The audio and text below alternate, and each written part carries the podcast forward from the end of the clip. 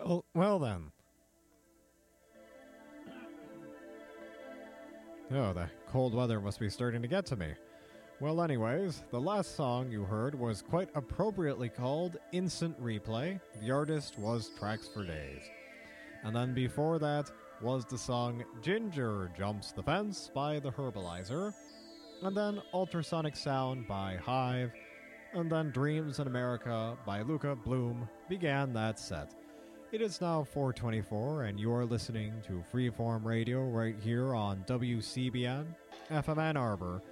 And well, do please stay tuned because in about six minutes the show Living Writers will be on the air. And well, I hope you enjoyed listening to the music today as much as I've enjoyed compiling it and playing it for you. And well, I have time to squeeze in one last song, so why not? Coming up next is the song It's Alright by David Anthony. Everyone, have a good Christmas, Hanukkah, and New Year's, and do be safe and try not to get sick.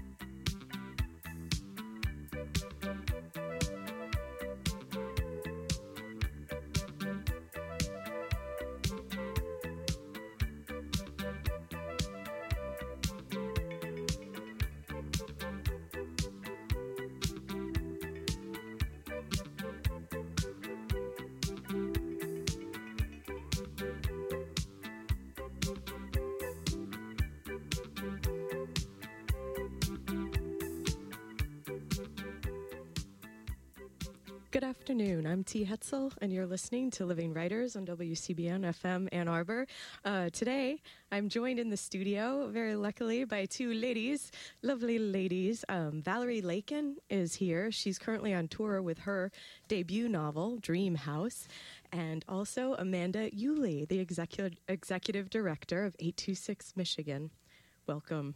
Thank you. Thank you. It's great to see you guys here um, on this sort of gray gray day here in Ann Arbor. Um, you brighten it up.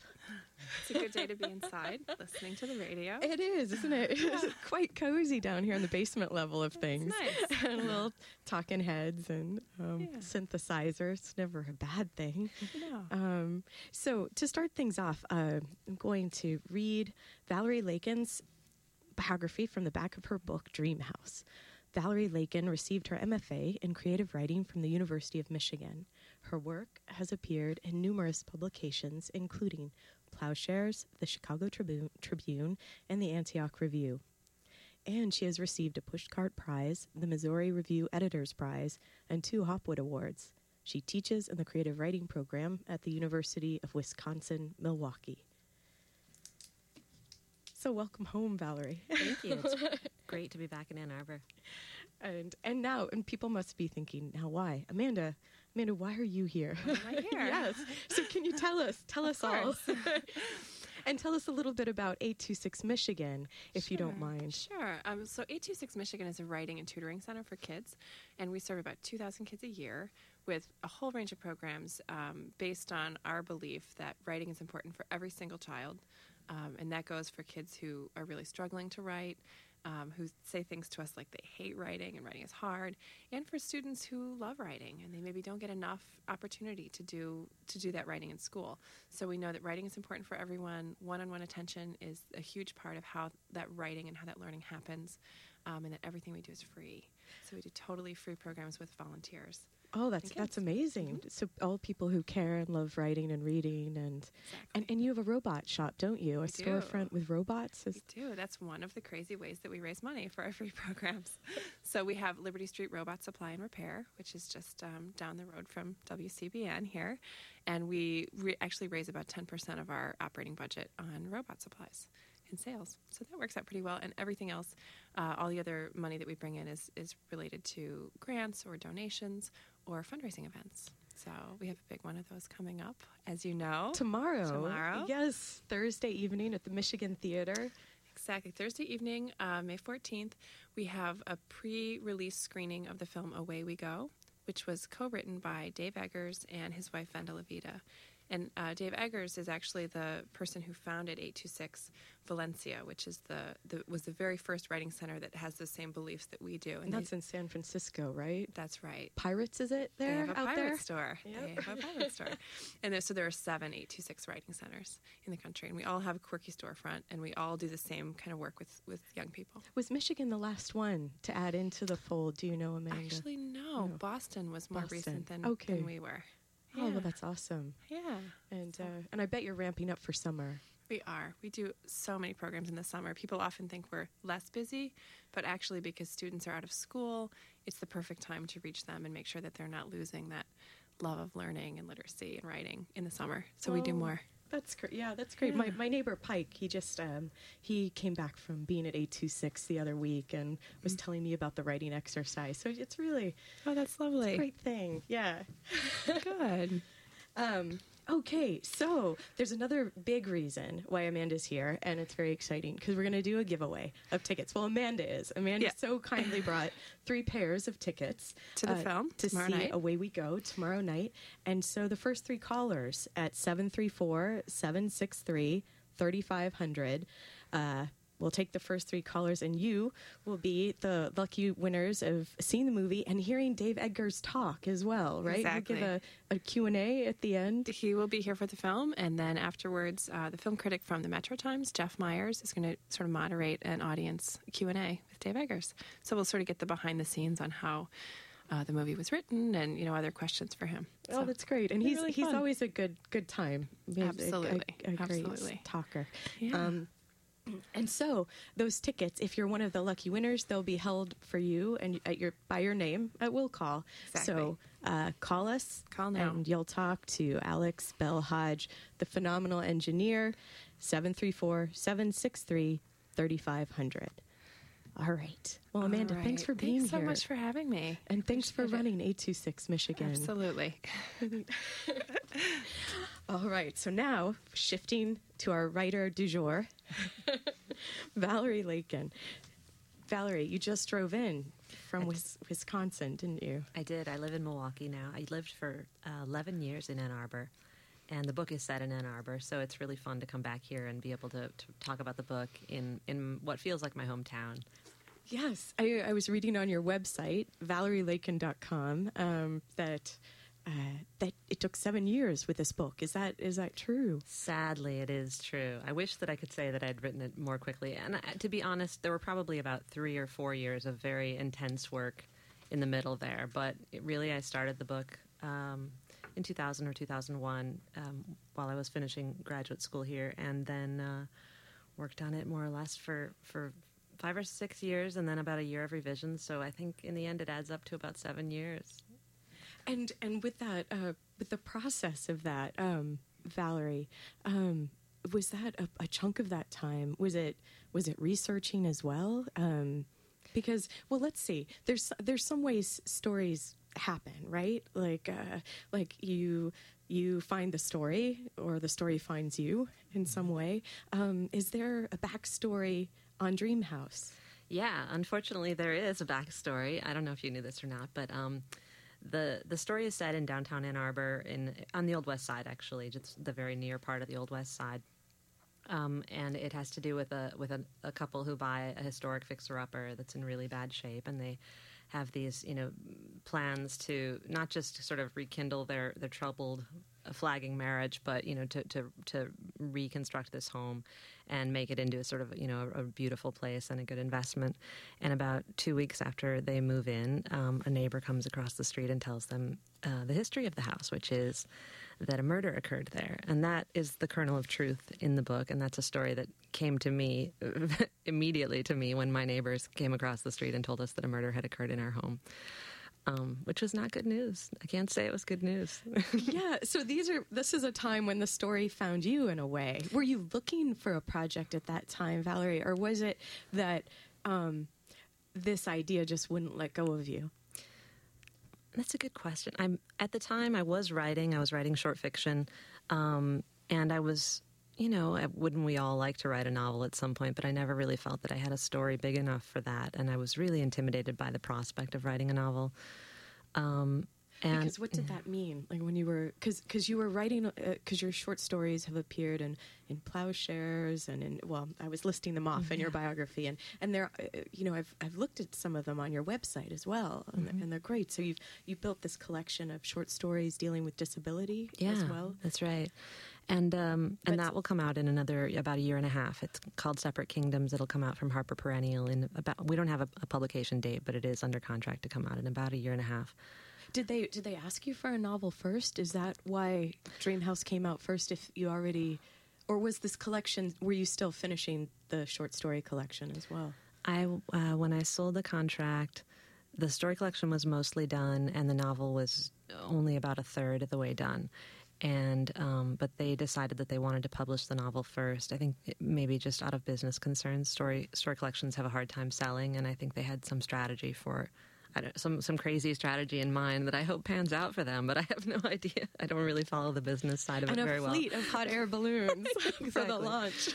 exactly. So you know, so I didn't go looking for this story. You know, it- it's just something that sort of fell into my lap, and I, uh, you know, when we heard the news that this murder had occurred in our home, we were the the worst part of of the news was that our neighbor who told it to us didn't know the facts. He just said, "Oh, I don't know when it happened or how or who it was," and so we had to go back home with this vague knowledge that okay, there was a murder that happened here somewhere. We don't know how or under what conditions or how long ago. And so in every kind of cracked piece of plaster, we were imagining bullet holes, and the, the closet floor was inexplicably painted red, which, you know, just didn't help us sleep at night. Or why, why was there paneling on the wall? exactly. And so, you know, we spent the first month or two just kind of playing this real life game of clue, you know, just sort of imagining, you know, did it happen in the foyer with an axe or in the garage with a chainsaw? You know, we just didn't know. And it was excruciating. And, um, and and um, I, know, I have to say it bothered me a little less than it bothered my husband, but it did. It bothered us both, and we were ashamed of it. We didn't tell people at first, and we just didn't know what to do with this news. And I think that's well, it was such an odd delivery as well. yeah. I mean, it was really. It it's was, almost like he wanted to unsettle you. I know. I've often wondered about his motives in that. I mean, and then what was interesting was that a month or so later, another neighbor stopped by, and this very nice older woman who said that she had been a mail carrier for many years in our neighborhood. And she said, Oh, I know the history of every house. And I sort of hesitated and I said, Well, then do you know the history of our house? And she. She kind of looked me up and down. It was a completely different sort of exchange. She kind of scanned my face to see if I really knew what I was asking and, and if I really wanted this news. And I sort of, you know, indicated that I had a, you know, that I had a, a, a an inkling of what had happened and and she said well yeah you know there was there was a, a shooting here it was very unfortunate and she told me the circumstances of the of the crime and it turns out that it was a domestic homicide and um you know, I think that domestic homicides are really different from most other kinds of murders. I mean, for a variety of reasons. But you know, the most important was that it wasn't just some random intruder. Um, and I think domestic homicides are really emotionally and morally complex. You know, I think nobody could feel 100% right or wrong in those situations because they involve someone you love. So even if that person did something horrible, you loved them before that moment. So you're not going to feel the same way about them that you would toward a random killer who walks into your house. So, um, you know, so hearing the news that way really changed um, my sense of the house and, and made me really curious about this family and really curious about this person who had committed this crime. And I was really, it was a great mystery for me to try to figure out what would compel somebody to do that a mystery. Mm-hmm. Let's take a short break, Valerie, and we'll come back. You're listening to Living Writers. I'm T. Hetzel. Today on the program, Valerie Laken, her debut novel, Dream House. We'll be back.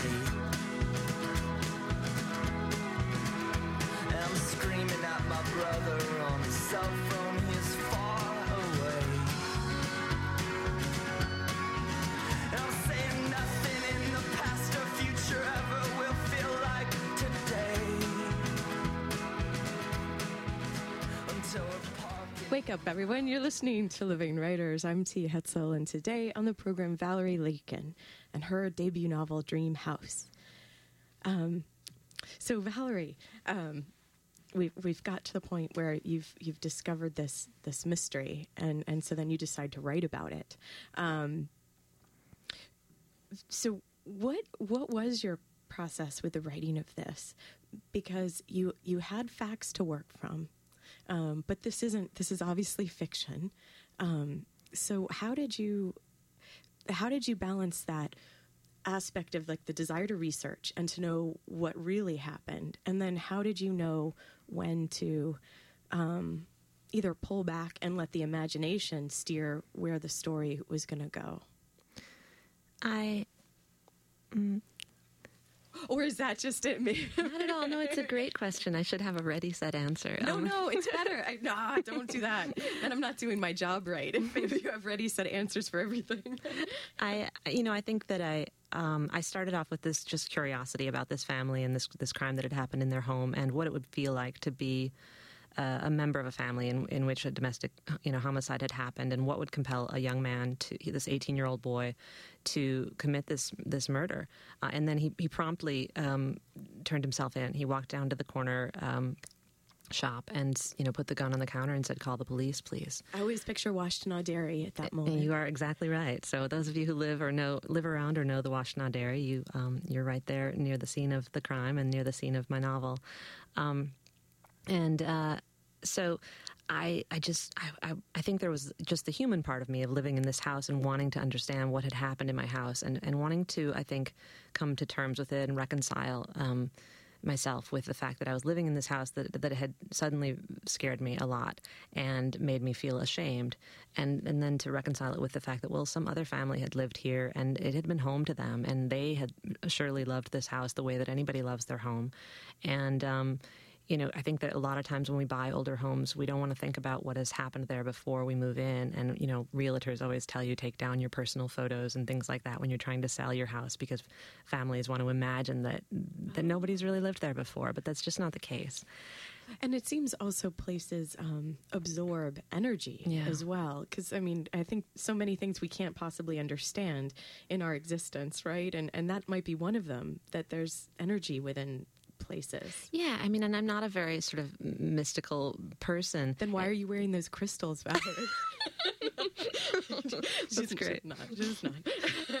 so I, so I, you know, I, I never for once felt the house, house was haunted, and I didn't have these these real feel, feelings of actual fear. It was just a more kind of unsettled feeling about this home that we had just sunk a lot of money into, and so just on a personal level, I wanted to understand what had happened. And then because I was a writer, I was you know just kicking this around as a good story, and um, I think you know I was very intimidated at first to try and write the story because the the family. Um, who lived there when the crime happened is an African American family, and I just felt like I, I wanted to tell their story, but I didn't know if I, you know, as a as a white American had had the right or could. It just seemed very audacious to try to imagine how would I get inside the head of and speak in the voice of of an African American family um, convincingly, and so And a different era of time Yes. in, in the city before you had come to Ann Arbor yourself. Exactly. So a, whole, a different scope.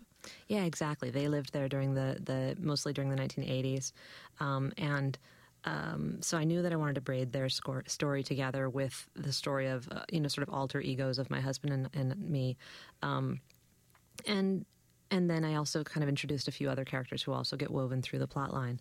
And so, you know, I had to do a lot of research at first to try to just feel that I could own up to their story and do justice to their story, and try to write um, the the the man who committed the crime, Walker Price, to try to write his character's voice in a convincing way. And So what was that research then, Valerie? Because actually, I was thinking of researching, you know, the, the the true crime about the actual like the records at the Ann Arbor Police Department, or but but how did you do this research for Walker? Well, if some of it was researching uh, crimes and, and, and talking to um, attorneys who who um, knew a lot a lot more than I did about sentencing laws at that time, so that I would understand sort of what kind of sentence he would get, where he would end up, and things like that. Um, and then I did a lot of of um, research of just reading prison memoirs, um, the writings of prisoners and recent ex-cons. Mainly because this character lived for 18 years and then spent the, sec- the next 18 years of his life in prison. Um, and That's true, and we should say that the time that we spend with this character is when he comes out of prison. So it's not any of the the other story, really. That- exactly. yeah. Yeah, some of his family history gets sort of filtered into the novel, but his but the present action of the novel mostly takes place once this young couple buy the house and then he gets out of prison and those those events sort of coincide. He begins lurking around the home. He's trying to rebuild his uh, his life, but his family is afraid of him, and his his family has been destroyed by this event. They lost the home because of his crime, and he feels very responsible. But he also isn't quite, quite willing to admit to himself or to them that what he did was wrong. He feels that he was justified, and um, and so I really. You know, I thought when I first started writing the book, I sort of imagined that maybe he would be still very dangerous, and he may be dangerous in certain ways. But um, the more that I wrote his character, the more that I just kind of came to really love him, and I kind of really fell in on his side.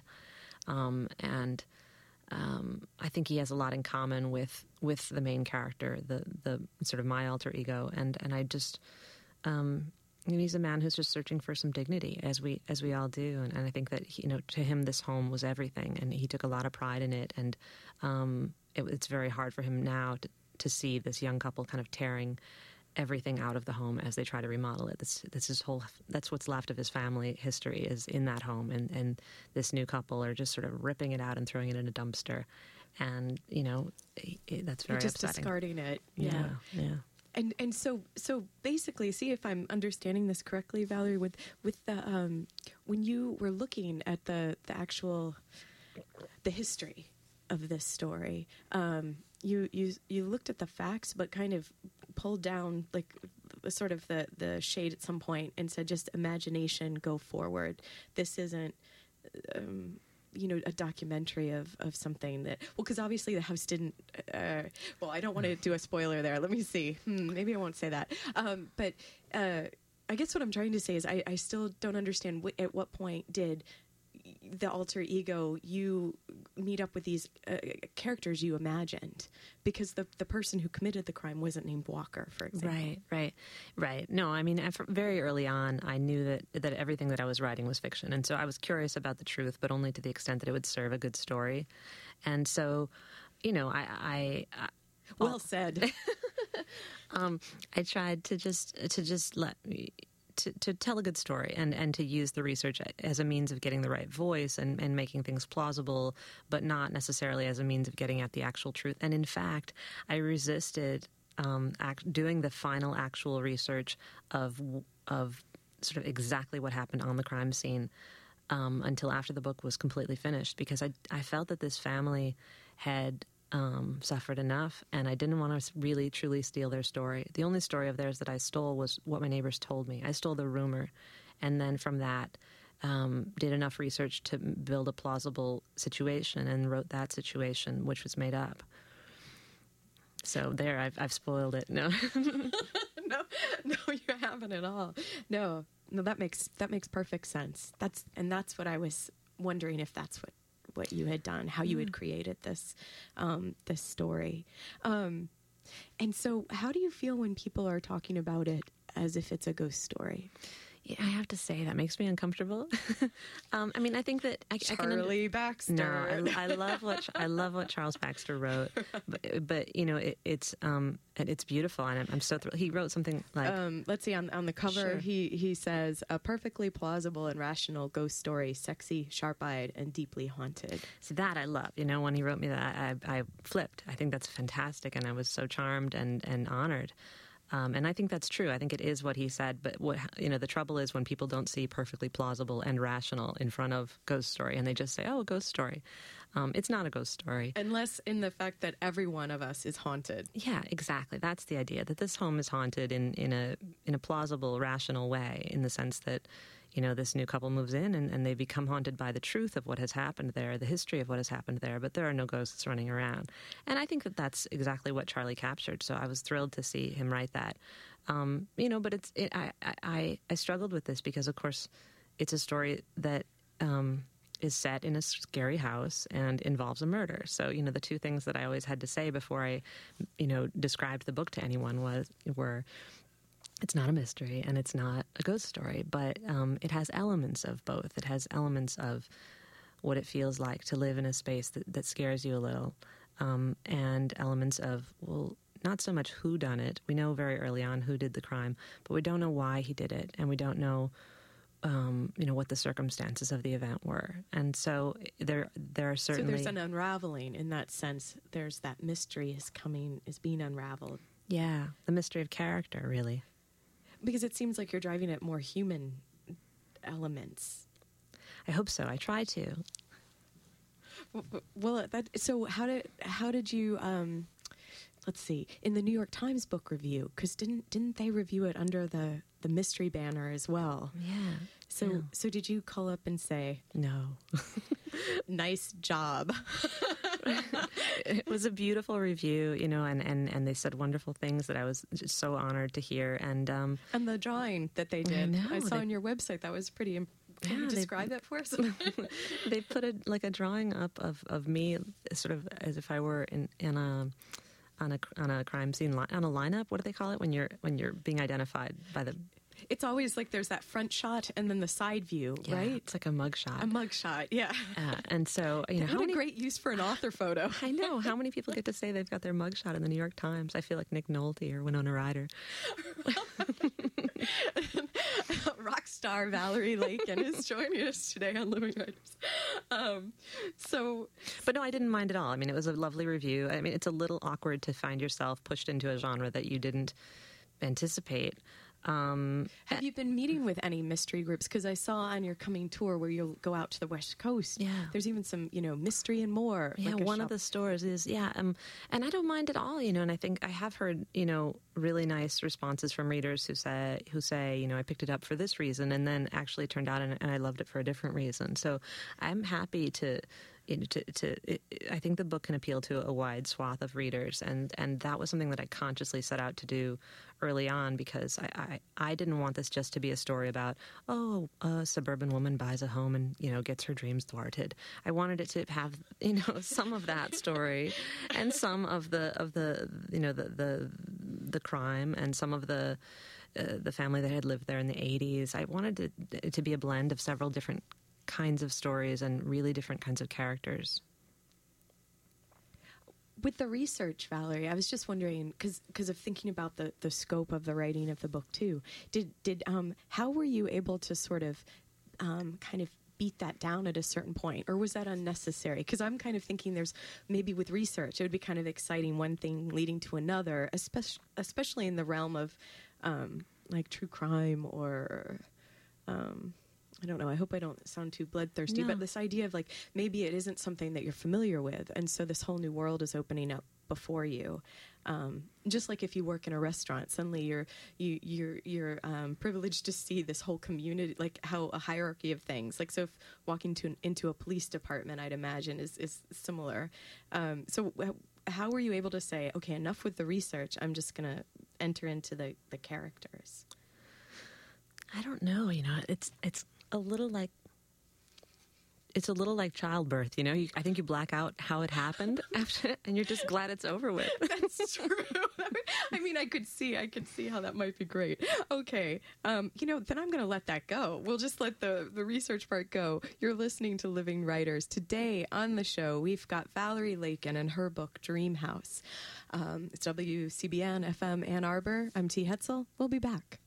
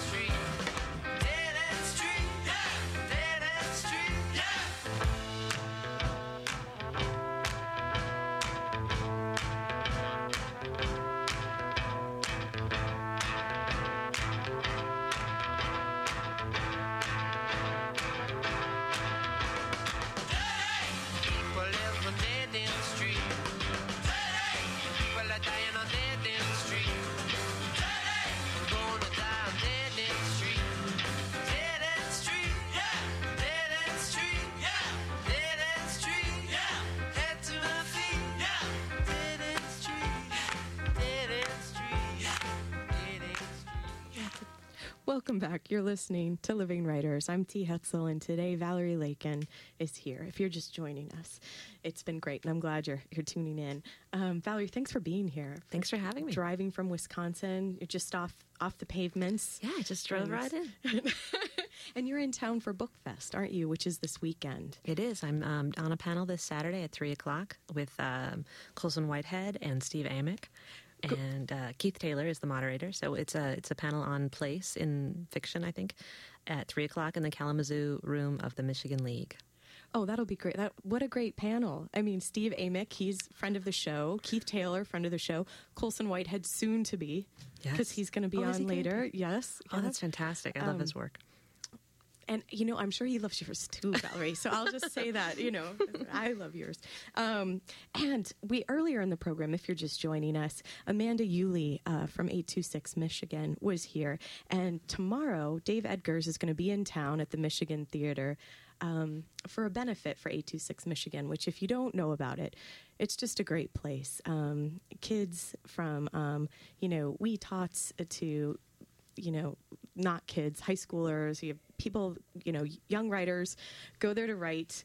Um, and so uh, they're they're throwing a benefit tomorrow at Michigan Theater with the movie Away We Go, which uh, Dave Eggers and his wife Vendela Vida uh, co-wrote, and uh, Dave Eggers will be uh, doing a Q&A afterwards. So we've got three pairs of tickets, and Alex Belhodge is here on the phones. So if you would like a pair of tickets to go see Away We Go, um, give us a call. The number 734-763-3500.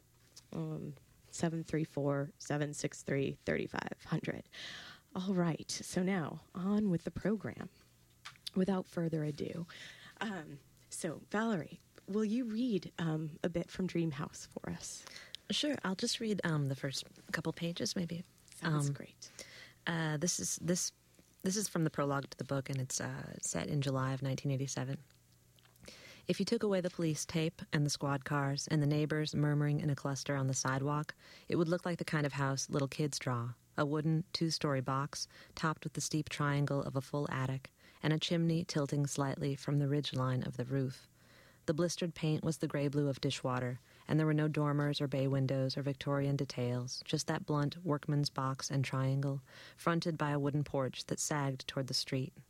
Some kids might scribble coils of, coils of smoke above the chimney or plant flowers near the windows, but these windows were bare and dusty, reflectionless, and the chimney was quiet. It was 90 degrees and humid even at twilight.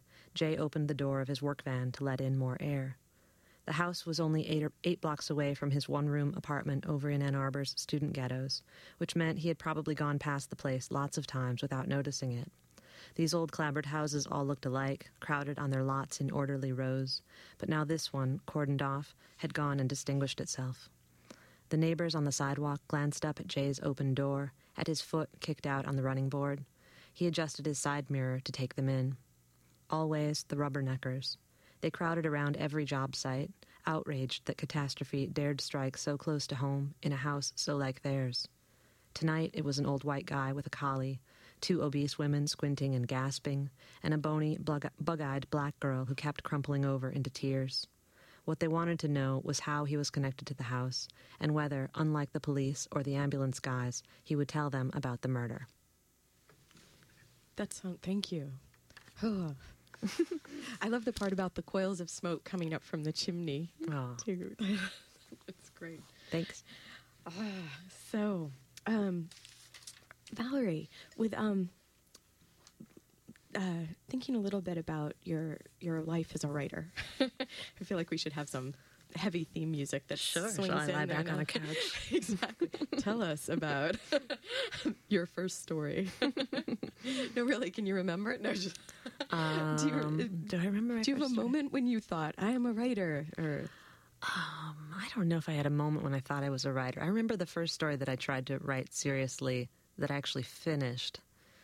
I was probably 25, and it was about a, it was a date in which two people go on the Mississippi River and float down the river on a boat and talk. It was the worst story ever. It had no plot, no conflict. Um, it was all conversation. It was like a, I don't know. It was like a Was it your Samuel Beckett tribute or something? I wish. I wish I'd had the wherewithal to, to try and do a tribute to Samuel, Samuel Beckett. No, it was just bad. It was just bad. But you know, but you finished it. I did, and I think that you know that was the difference for me was that um, for a long, you know, all my life growing up, I loved to write, but I came from a family that was, you know, more or less just a sort of had the mentality of a working class family. You know, you just work hard, you do your ordinary stuff in your ordinary life, and um, you know that we didn't keep books in the house. There weren't really my parents weren't readers. Um, I did have one sister who was a big reader and kind of turned me on to books, and that was very important. But uh, you know, it just seemed ridiculous this notion that anybody normal from Rockford, Illinois, could become a writer. That seemed like a very pompous goal. And so I, you know, I always was playing with words and, and writing things secretly in journals and in notebooks, but I never showed them to anybody, and I didn't take classes or do things like that until um, I went to the University of Iowa as an undergrad, in, you know, for college, and I partially I know now that that I was drawn there because of the writers' workshop. I mean, I, at the time I knew they had this famous workshop, but while I was there, I was too shy and intimidated to go anywhere near it. You know, I was just I took one or two very introductory writing classes, but they, I just was way too scared by the whole prospect. But subconsciously, maybe that's I'm why you sure. chose that. No, I know university. I did. Yeah, I know I did. Um, but This is like pull out the couch. Oh, I know exactly. this is cheaper than therapy. But so you know, so I was always tinkering with things, but I never finished anything. And I think that that's the difference. That when you can start to really finish stories or poems or novels, whatever it is that you want to be writing, then you're really a writer. And until then, you're you're kind of tinkering. You're kind of like that guy at the party who can play the first bi- five bars of any song and can't play anything else. that was me. But, and so, so, but at, at 25, you had this moment where you wrote this river story, Mm-hmm. and it actually finished. And it did it have that sort of that rhythm where, it, and it kind of finished up on 22 pages, or so? Did it have sort of that feel? I- in my mind, I'm sure it did, but I'm, I, if I saw it now, I'd be horrified. Um, and, but no, and then I started to. Um, I, I I was living in Ann Arbor then. Maybe I was 26 or so, and I Was this before or after Moscow? This was after Moscow. Yeah, so um, there was a gap in there when I lived abroad. We can come back to that. I don't know. But so I, once I was back in Ann Arbor, um, and I and I was just sort of going by a coffee shop and saw this sign that said, you know, do you want to learn how to write? And I said, yes, I do. And so I signed up for this sort of private workshop that a writer named Josh Henkin was teaching at that time, and he was a graduate of the Michigan uh, MFA program.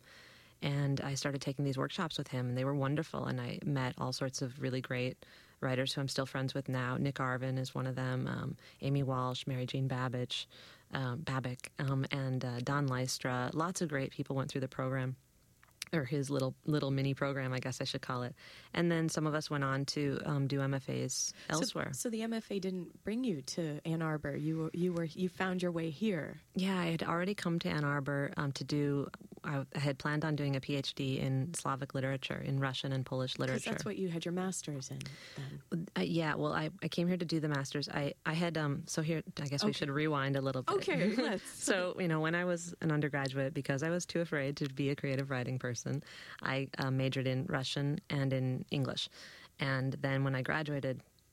I had no idea what kind of job I could ever get with those majors, and I was not one of those really put together kind of graduates. So I um, went to Russia, and I um, I started working as a translator in Moscow for a couple of years. Well, that sounds very put together. It to does, but I, it was all by accident. I just stumbled into one thing after another, and it was really, really fun. This was during the early '90s when, um, you know, um, Gorbachev was falling out of power. They had the, the coup in the summer that I first got there, and um, Yeltsin. Coups are always fun. They're always fun. My mom didn't think it was very fun. She was glad that I was. I was actually not in Moscow during the coup, and she was really glad about that. But, but you were really alive. I, it felt like it. Yeah, it was really, as they say on the SNL spoof of public radio, it was good times. Um, so you know, so I had, I think that, um, so I lived in, in Moscow for uh, about a couple of years, and then I lived in uh, Eastern Europe after that, in Prague and in Krakow. And um, I knew all that time that I really liked working with language, and I was too afraid to say that I wanted to write. So, So- so I just were did whatever keep- else I could do with language. Were you keeping journals though? Were you doing lots of Yeah. that, that type of writing? And so, so you had I was, but I was just not very, you know, not very dedicated. You know, I would just write a few things and then I would do something else. it was. go for a pint. I just didn't know how to write. I really didn't know what is, what made something a story. I didn't understand anything about plot or, character development. I just didn't understand any of that. I just really liked language. And you, it seems though um, that you may have delved into if with Russian literature, uh, deconstructing m- many famous stories, or, or and so in having a love of that is is that true? Is that something that informs how you're writing short stories, and then maybe Dream House as well? Um, I'm sure that, that studying Russian literature and, and some of Polish literature definitely helped. Um, and just being forced in grad school to read so much, it just, you know, you, you, at some point you do start to discover patterns and you start to realize, oh, scratch my head, there's a plot here, and here's what makes something work as a story, here's what increases tension in the reader's mind, and here's what makes them read forward, or what doesn't, you know. um, and so, yeah, I definitely um, fell in love with, with all of the Russian authors, but especially you know people like Gogol and um, Dostoevsky, Tolstoy, Chekhov is a big writer for me, and Babel. And um, among the Polish writers that I really love, I mean, I, I really love um, Gombrowicz is a very funny writer, and um, Bruno Schulz is one of my all-time favorite short story writers. He's a writer that not enough people read, um, but he's a beautiful, beautiful short story writer. Um, so I felt really lucky that I got to have that kind of sort of literary education um, before I started really studying how to write. I was studying literature for a long time, but you know, along the way, I realized that um, while I was taking these workshops, I was trying to do my Russian literature PhD, and I started to realize that I was having a lot more fun writing stories than I was, you know, having fun reading about stories. What you were doing with Josh Henkin? then, and the- Exactly. Yeah, and and so those workshops just really opened my eyes to um, something that I realized I wanted to do, and I and I felt like even if I can't succeed at this, I, want to dedicate myself to trying to write. And so gradually, I, I dropped out of the PhD program in Russian literature and switched over to the MFA program in creative writing. And uh, people often asked me, you know, oh, do you regret that? Oh, do you regret you? You know, I, I was ABD. I, I went really far into the program, and uh, Oh, what does ABD Oh, mean? sorry. ABD means everything or all but dissertation. Oh, oh, so I had done sense. all my coursework, all my exams, everything. All I had to do was write, you know, 200 page thesis, which sounds like torture to me. It was really a lot. It was a lot more than I could do. Um, yeah, they're just geniuses in that in that program. They're so smart, and I just felt like I, it wasn't for me. Well, well, thank goodness because we've Yeah. got Dream House, then. and and uh, and we'll we're going to take a short break, Okay. and we'll be back. Uh, you've been listening uh, to Valerie Laken and and her book dream house I'm T. Hetzel. We'll be back.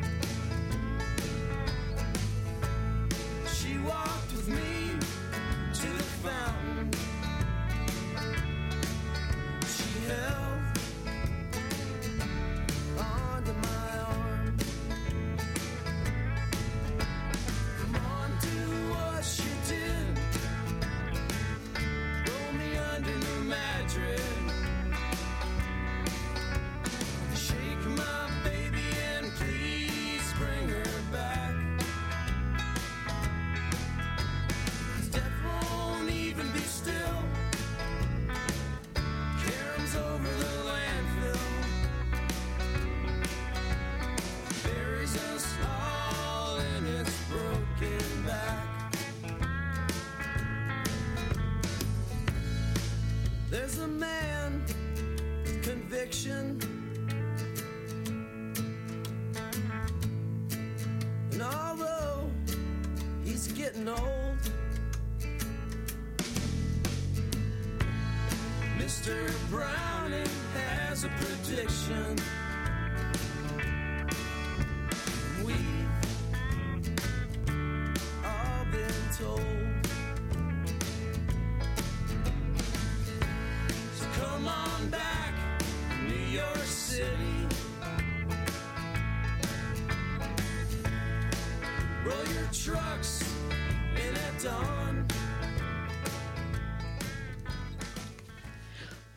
In at dawn and join us for Living Writers. Today, Valerie Laken and Dream House, her debut novel.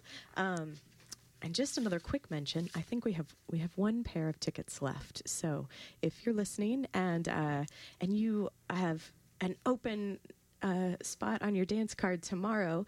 Um, we've got a pair of tickets, uh, courtesy of 826 Michigan and Amanda Uhle um, for their benefit tomorrow. Away We Go is the film, and Dave Eggers, um, the writer, will be there. Um, so the number 734 763 3500. And now back to Valerie.